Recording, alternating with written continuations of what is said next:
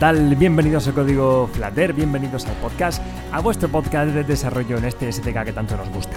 Bienvenidos a, bueno, un curso más, en septiembre, efectivamente eh, pasó lo que yo sospechaba y no tuve tiempo ni lugar para grabar en agosto, así que bueno, pues me tomé unas semanas eh, de descanso porque pensé, mira, eh, para grabar mal, sobre todo para grabar en malas condiciones y para grabar de pisa y corriendo, mejor vamos a esperar a septiembre y volvemos con fuerza y con la calma, pues ya preparamos un poquito mejor los capítulos y todo eso. Y nada, espero que hayáis pasado un buen verano y nada, aquí que sepáis que vamos a volver con fuerza. Cada martes, como siempre, tenemos aquí un nuevo capítulo para hablar sobre cosillas interesantes de Flutter. Y vamos a empezar con fuerza, como digo, porque vamos a empezar nada más y nada menos con una entrevista. A mí me gusta mucho hacer entrevistas porque, en primer lugar, conozco gente interesante, en segundo lugar, aprendo un montón de lo que nos cuentan. Y en tercer lugar, creo que, eh, bueno, pues aporta algo muy interesante al podcast, porque al final estoy yo hablando aquí solo de mis cosas y seguro que es mucho más interesante para vosotros tener otros puntos de vista, eh, conocer otras experiencias que no solo las mías. Así que eh, creo que es muy enriquecedor, creo que está muy bien y si os gusta, decídmelo porque intentaré traer eh, entrevistas con más frecuencia. En este caso tenemos nada más y nada menos que a Loli Benítez, que es una chica, una, una eh, bueno, pues eh, no voy a contar las movidas que está haciendo porque directamente voy a pasar a poner la entrevista para no enrollarme mucho más y ir directamente al grano y que lo escuche directamente de sus labios, pero ya os adelanto que son cosas muy interesantes con Flutter las que está haciendo Loli y nada, pues ahora enseguida las vais a poder escuchar.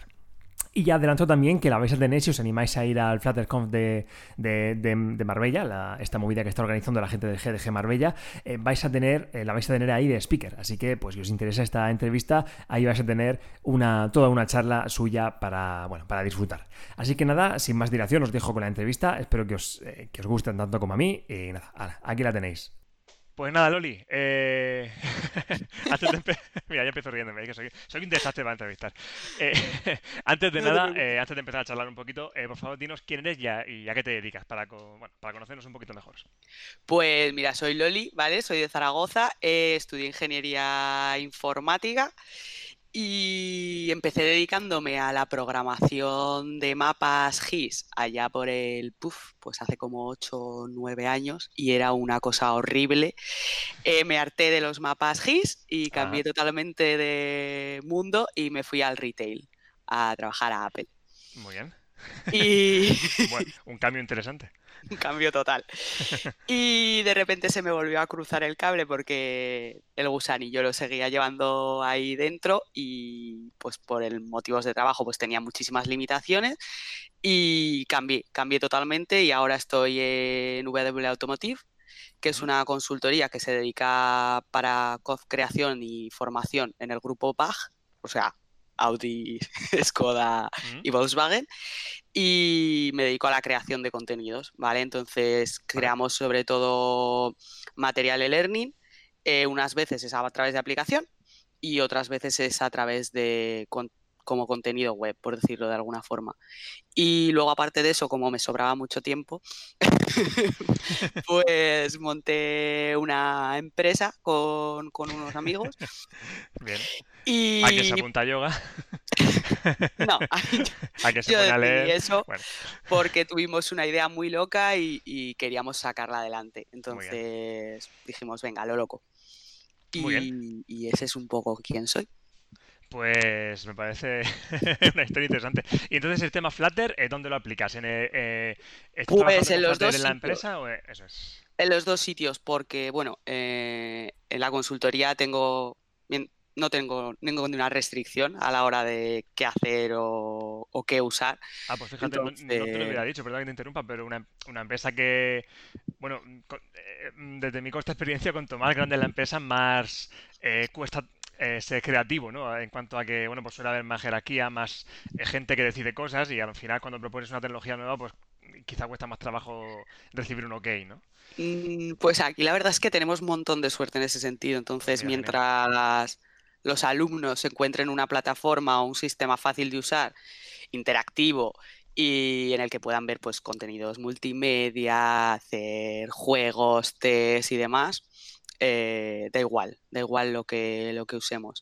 Entonces, como lo que más se usaban son, bueno, casi todas las formaciones son en iPad, pues necesitábamos algo aplicación y que fuera muy fácil de instalar porque muchas veces están restringidos o, cosas así. y, las formaciones tienen que ser muy rápidas. Entonces no había mucho tiempo de desarrollo. Entonces eso por un camino y luego por el otro, pues pues es que necesitábamos algo, algo muy sencillo para crear aplicaciones. Entonces, ahí Flutter quedaba súper bien y además a mí es que el pollo me encantaba. sí, es verdad que quizá una de las ventajas que tiene Flutter es, siempre decimos un poquito esa, la, por un lado, la, rapidez de desarrollo, ¿no? Que, eh, bueno, aunque si vienes de un nativo, siempre sorprende un poquito con eh, lo poco que se tarda en tener algo, sobre todo al principio, ¿no? Luego, lógicamente, hay que pulir detalles y al final siempre se tarda en programar las cosas bien y todo esto, Pero es verdad que conseguir una primera versión que esté bien, que, se vea, que, se vea, que funcione, cuesta mucho menos trabajo que, con, con una aplicación nativa normal, ¿no? Claro, y, para alguien que no sabe, por como es el caso de mis compañeros, hmm. que tú eh, pongas un botón o pongas verde y lo veas verde en el acto, es como sentirte súper realizado. Entonces dije, mira, esto es perfecto para ellos. sí, sí, sí, saben algo de HTML, saben algo de CSS, pues venga, vamos a buscar algo que podamos trabajar todos en caso. A ver, igual no vamos a hacer todos el mismo desarrollo, pero si hay que poner un botón o yo puedo ir haciendo la interfaz, pues por lo menos era una, era una plataforma que lo permitía. Y, eso nos llevó a elegir Flutter en, en, casi, vamos, en todo lo que hemos hecho. Quizá el concepto de los widgets y todas estas cosas es, es como más fácil de entender para alguien que no, eh, o sea, a la hora de construir una, una, aplicación como que tiene sentido, ¿no? Decir, mira, pues esto es una jerarquía, aquí está la pantalla, este es el body, aquí puedo poner un contenedor, aquí está una columna, una fila, no sé, es, es son conceptos... Es como un puzzle. Vamos, yo, yo de hecho cuando, cuando se les expliqué la primera vez lo dije, mira, es como un puzzle, ¿no? Tú tienes una cajita grande y luego vas metiendo cajitas más pequeñas y dentro de la cajita, pues lo que quieres poner, pues si el botón es una cajita y quieres que tenga una imagen, un texto, pues va a tener cajitas más pequeñas. Y, oye, no sé si sería buena explicación o no, pero, la entendieron perfecta. Pues entonces era buena. Y, y, ya te digo, con eso empezamos a hacer cosillas y vimos que era muy rápido. Sí que tuvimos con la aplicación de la idea loca que tuvimos, bueno, que luego te explico, sí, sí. Eh, sí que tuvimos algún problemilla, sobre todo por los, por los temas de los permisos en iOS, porque lo que eran los plugins estaban, estaban como muy en fase beta. Entonces, claro, llegaba el plugin y el plugin te pedía permisos hasta, vamos, hasta para cogerte el DNI.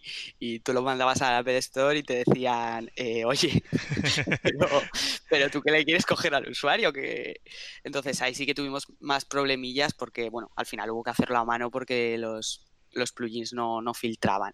O sea, no, no te pedían solo la localización, te pedían pues todo. Pero quitado ese detalle, la verdad es que súper contentos, porque es que es, que es súper rápido. Hmm. Y, el hecho de que tú veas las dos plataformas mm, con una sola programación o cambios mínimos es una maravilla.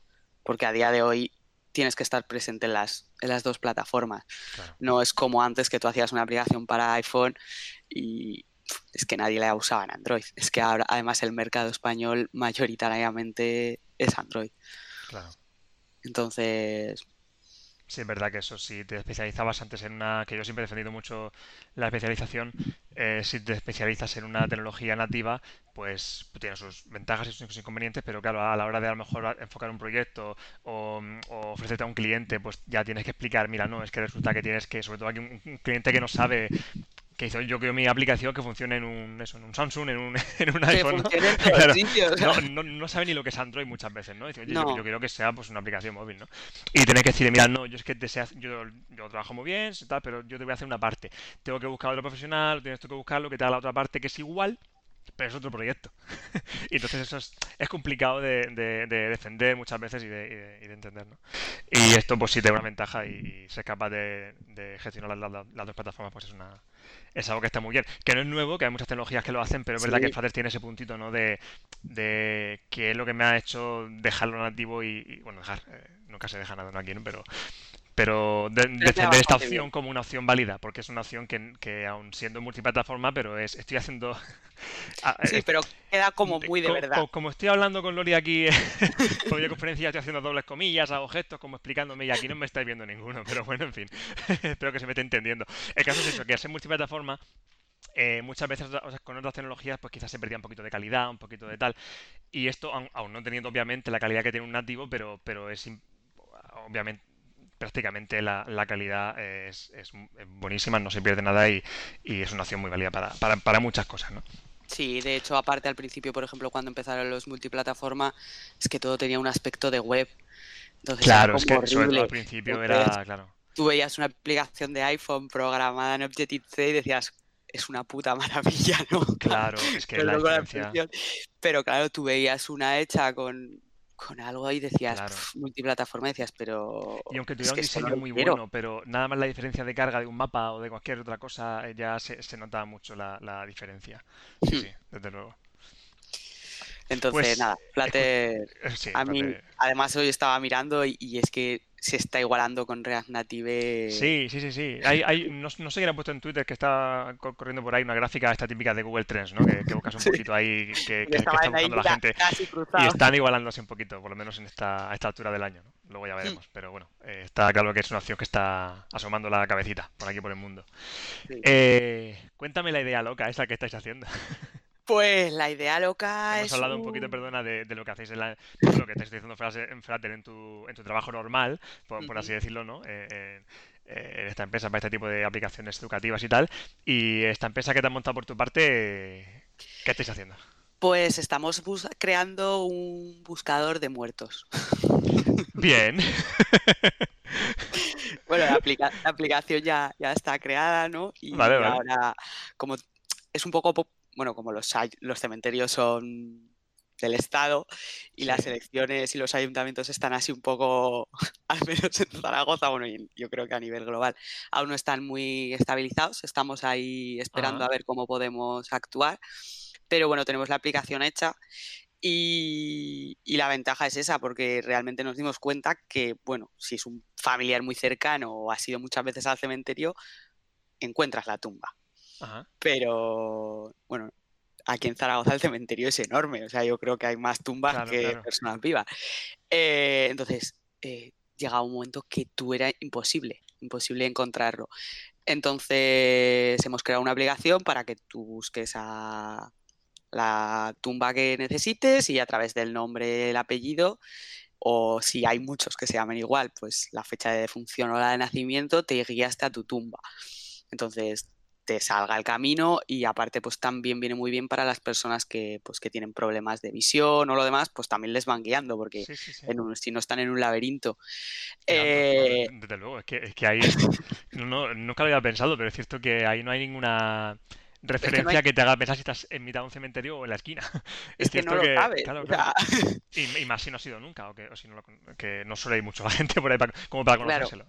Y luego ya la idea es llevarlo un poquito más allá y poder ofrecer servicios. Servicios de mantenimiento sobre, sobre esas lápidas o tumbas, pues bien de limpieza o bien de envío de flores o, o cosas así, porque pues ahora la gente cada vez viaja más, eh, las señoras se hacen mayores, ya no se pueden subir en una escalera de estas apoyaditas en la pared para una lápida que está en un cuarto piso, que digo yo. Entonces, la idea es esa y, bueno, no sé, consideramos que es una idea original. Desde luego. No, no creo que haya nada así.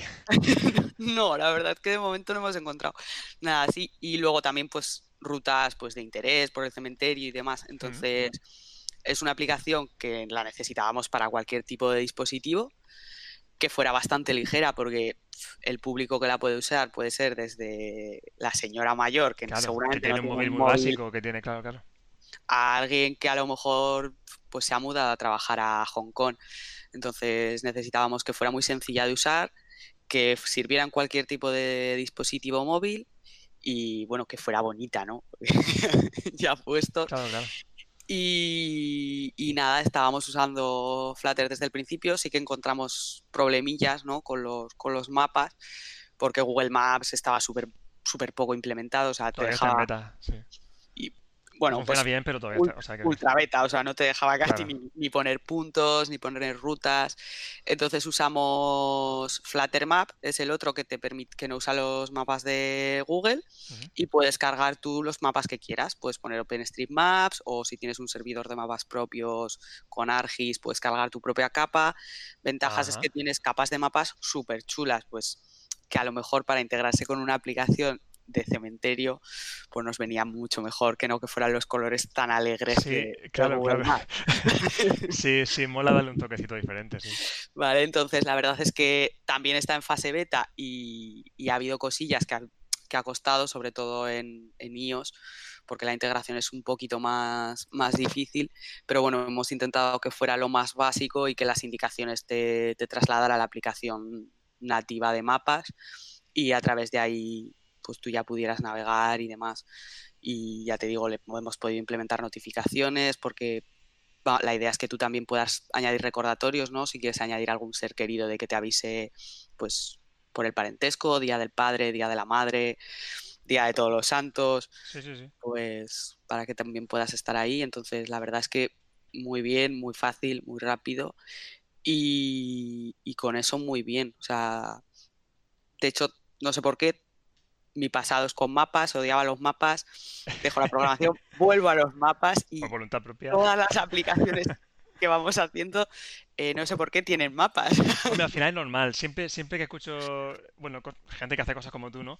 Es cierto que aunque, eh, no huir, pero eh, aunque se, se hayan alejado de, de un, de un background que tienen ahí para hacer otras cosas diferentes, eh, muchas veces se aprovechan los conocimientos que uno tiene para hacer ese tipo de cosas diferentes, ¿no? Eh, Y es normal. Hay, hay gente que ha dejado una profesión totalmente que no tiene nada que ver con programar y se encuentra haciendo una aplicación que tiene relación con eso, porque aunque lo tuyo sí esté relacionado con programar, ¿no? Pero porque al final es, es algo que es conocimiento que tienes y que estás aprovechando en eso nuevo que, ha- que has creado. Eh, Sí, y, y que yo creo que realmente las aplicaciones de geolocalización hay en muchísimas cosas que, que son útiles. Por ejemplo, Claro. hace, hace unos días hemos lanzado una de las farmacias de guardia de Zaragoza y lo mismo, o sea, volvemos a los mapas, notificaciones, Claro, es que al final, ¿qué, qué- tiene que ofrecer una aplicación que no te ofrezca una web? O sea, ¿por qué hacer una aplicación y no una web? Pues por este tipo de cosas que, que- que le dan un punto al móvil, ¿no? Que es tener la localización, o tener la cámara, o tener, eh, Mm, pues eso, este, este Pues, extra que te dan las apps. Si por no, ejemplo, pues la de las farmacias la hicimos porque, bueno, no sé cómo funcionarán en, en tu ciudad la, la farmacia de guardia, pero aquí en Zaragoza lo que hacen es que cuelgan un cartel en la puerta. y te dice el listado de farmacia de guardia y tú ya te apañas de dónde está o no. Y luego hay una web eh, maravillosa que es del Colegio de Farmacéuticos de España que te sale el nombre de la calle, pero ni mapa ni, ni mapa ni leches. sí. Yo con, con maravillosa entiendo que es sarcasmo, claro. Eh, sí, Sí, las webs públicas no suelen ser muy... es una SP precioso. Yo Bien, creo que seguramente, este género, cari- seguramente habrá costado un pastón. Eh, sí, a- hace 10 años costaría un pastón. Sí, sí, sí, seguramente se aparte de que era horrible tener que mirarlo, fue como, eh, ¿y las personas que no ven, Ya, cómo narices encuentran una farmacia? claro. Tienes que preguntarle a alguien de, oye, perdona, eh, ¿me puedes leer la farmacia? Porque es que si no, no había manera. Y, y de, de ahí, pues, venga, otra aplicación de mapas. Y ya te digo, terminamos todos los mapas y es que todas las ideas o proyectos de desarrollo propios que se nos ocurren, digo, joder, todos terminamos en los mapas, con lo que yo los odiaba. Es curioso, me llama la atención que, que en varios de los proyectos que, ha- que- de los que estamos hablando estás mencionando el tema de la, de la accesibilidad, ¿no? De, de gente, gente a lo mejor que no ve, de cómo puede ayudar. Eh, mola porque yo, yo primero es un tema que no tenemos muy en cuenta a la hora de, no solo de pensar una idea de, de aplicación nueva, sino a la hora de, cuando estamos construyendo cualquier cosa, de, tenerlo en cuenta.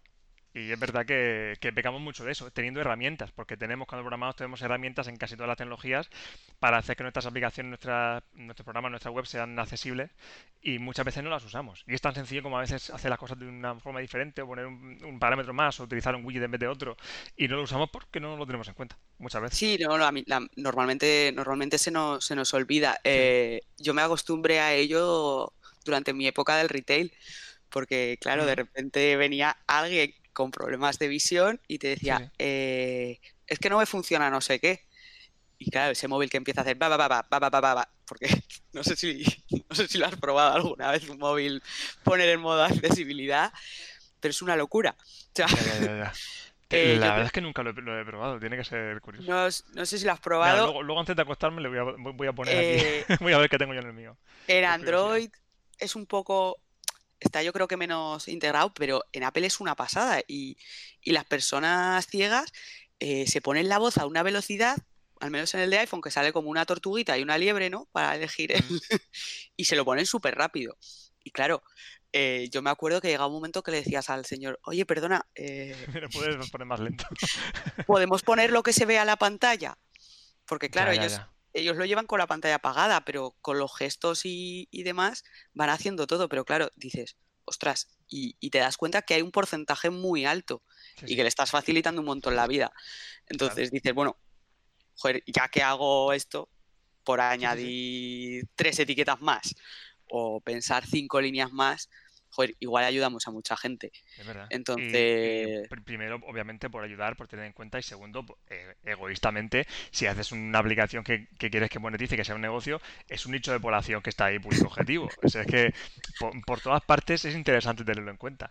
Claro, a ver. Eh, ellos necesitan hay, mucha y a ti te viene muy bien porque seguramente no hay más. Claro, claro. Es, que, es que encima es eso. Si tú eres capaz de, frente a la competencia, tú tienes ese punto distintivo, pues, pues puedes consigue mucho, bueno, unos cuantos usuarios que a lo mejor no esperabas, solo por tener Claro, porque a veces que piensas, a ver, ciegos no hay tantos, pero es que no tiene por qué ser ciego del todo, puede ser una, una persona con problemas de visión, eh, de problemas de movilidad, eh, que le falte alguna extremidad o dedo o lo que sea. Entonces, esas personas manejan el móvil con, con accesibilidad.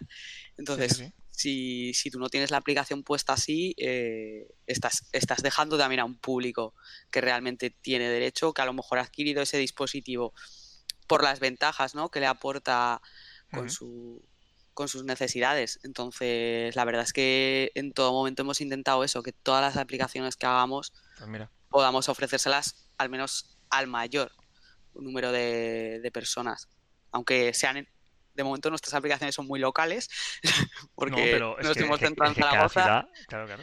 Eh... Y Zaragoza, hasta donde yo sé, tiene mucha población. Hombre, no está mal, no está mal. Eh, por lo menos que la pueda usar casi toda la población, ¿no? Mm. Que, que, todo el mundo la pueda tener, que todo el mundo la pueda tener a su alcance, que no, no le tenga ninguna limitación. Entonces, sí, yo creo que sí que es importante y sí que, como decías, se nos olvida. Se nos olvida, se nos olvida muchísimo. Pues interesante, mira, justo, no, sé cuándo fue, pero no, hace no mucho que se presentaron algunas propiedades nuevas para algunos widgets, eh, volviendo a Flutter, que nos estamos, estamos, alejando, eh, algunas propiedades semánticas, ¿no? Para eh, que, no, que ya te digo que no he probado realmente, salvo más allá de la típica pruebecita por, ver qué sale, ¿no? Pero hay algún widget semántico, incluso para widgets que no tienen estas propiedades, pueden dárselas, o sea, hay, hay mucha a lo mejor si tú haces un diseño, ¿qué te digo? Yo me lo invento, ¿no? Pero que son como, como unos botones circulares.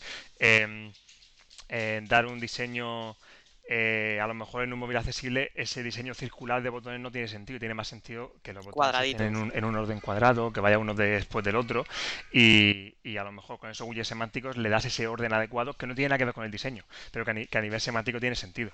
Claro, pero que además a esas personas muchas veces les da igual el diseño, porque es lo que te decía, es que muchas veces llevan la pantalla apagada. Claro. Entonces, pues sí, son tonterías que, que por no conocerlas y esto de, lo, de la semántica a lo mejor ya te digo, es decir, mira, pues esto, el, el, eh, de estos botones, este es el primero, este es el segundo y este es el tercero. Y ya está. Sí, sí, ellos yo eso, un control. y de hecho, tanto en Flutter Map como en el plugin de Google Maps para Flutter, eh, tardaron bastante en implementar la, la accesibilidad. Hmm porque, a ver, supongo que es más complejo, ¿no? Porque realmente tienes que saber que estás mostrando un mapa, luego tienes que saber que estás tocando un punto sobre el mapa, entonces supongo que eso llevaba más trabajo que lanzar directamente un mapa, pero, pero por lo menos lo han lanzado, que también es interesante para, para estas cosas, porque dices, jo, si, si no lo hacen, tienes que cambiar totalmente la, visión o la idea de la aplicación, pero sí que es verdad que, que sí que lo sacaron. Total, las dos, los dos plugins tienes, tienes opción de accesibilidad. Claro. Hombre, al final todos estos plugins que son... Es que realmente Flutter es una tecnología muy nueva y es... Eh, estamos, eh, estamos atreviéndonos a utilizarla al principio. Eh, que creo que puede tener una ventaja importante estar aquí desde el principio, o, eso creo, pero, pero claro, tiene, tenemos ese riesgo de que algunas cositas todavía estén un poco verdes, pero estoy convencido, por lo menos estos, estos plugins que son que están desarrollados por la gente de Flutter de Google, tenemos la confianza de que van a estar bien y lo que les falte lo tendrán, por lo menos con Google Maps, o sea, la, la interacción entre sus productos va a estar. Y, luego tienen una comunidad, la, tienen una comunidad muy grande, sobre todo Sudamérica e India. Yo creo que, son dos comunidades que están volcadísimas con, con el desarrollo en Flutter. Sí, ya, ya leemos por aquí eh, pronto, de la comunidad, sobre todo de, Sudamérica, que hay mucha gente que... Bueno, el canal de Telegram es que no para. yo, yo estoy ahí, pero yo estoy, ahí, pero porque es imposible leerlo todo, ni leerlo, o sea, alguna vez me asomo, pero, pero es imposible seguir el hilo de nada. De, 500, de 600, 3000 y dices... Es un disparate, sí, sí, sí. que eso es bueno, pero bueno, hay que, hay que, organizarlo de otra forma. Creo que hay un canal de Slack por ahí, que no me he metido todavía, pero por ahí estará. No, eso me da mucho más miedo todavía. pero por lo menos se puede separar un poquito la información, puedes... Sí, crear países. Hablaremos de eso por aquí en el podcast. Hablaremos de eso por aquí. Pues, eh, Lori, no te voy a entretener más, porque al final te llevo aquí hablando, eh, te llevo, mucho rato. La gente no lo sabe, pero es un poco tarde. no te preocupes. Y esto se emite pero es un poco tarde. Eh, pues nada, Loli, me encanta hablar con gente que hace cosas con Flutter, cosas de verdad, cosas que salen, ya te digo, cuando estés en cualquier aplicación que hagas o que tengas ya publicada, me lo, me lo dices, porque, oye, entiendo que esta aplicación todavía no está publicada, ¿no? La que estamos hablando de... La del cementerio todavía no. Claro, digo, si está publicada, dímelo, que ponga por aquí un enlacito.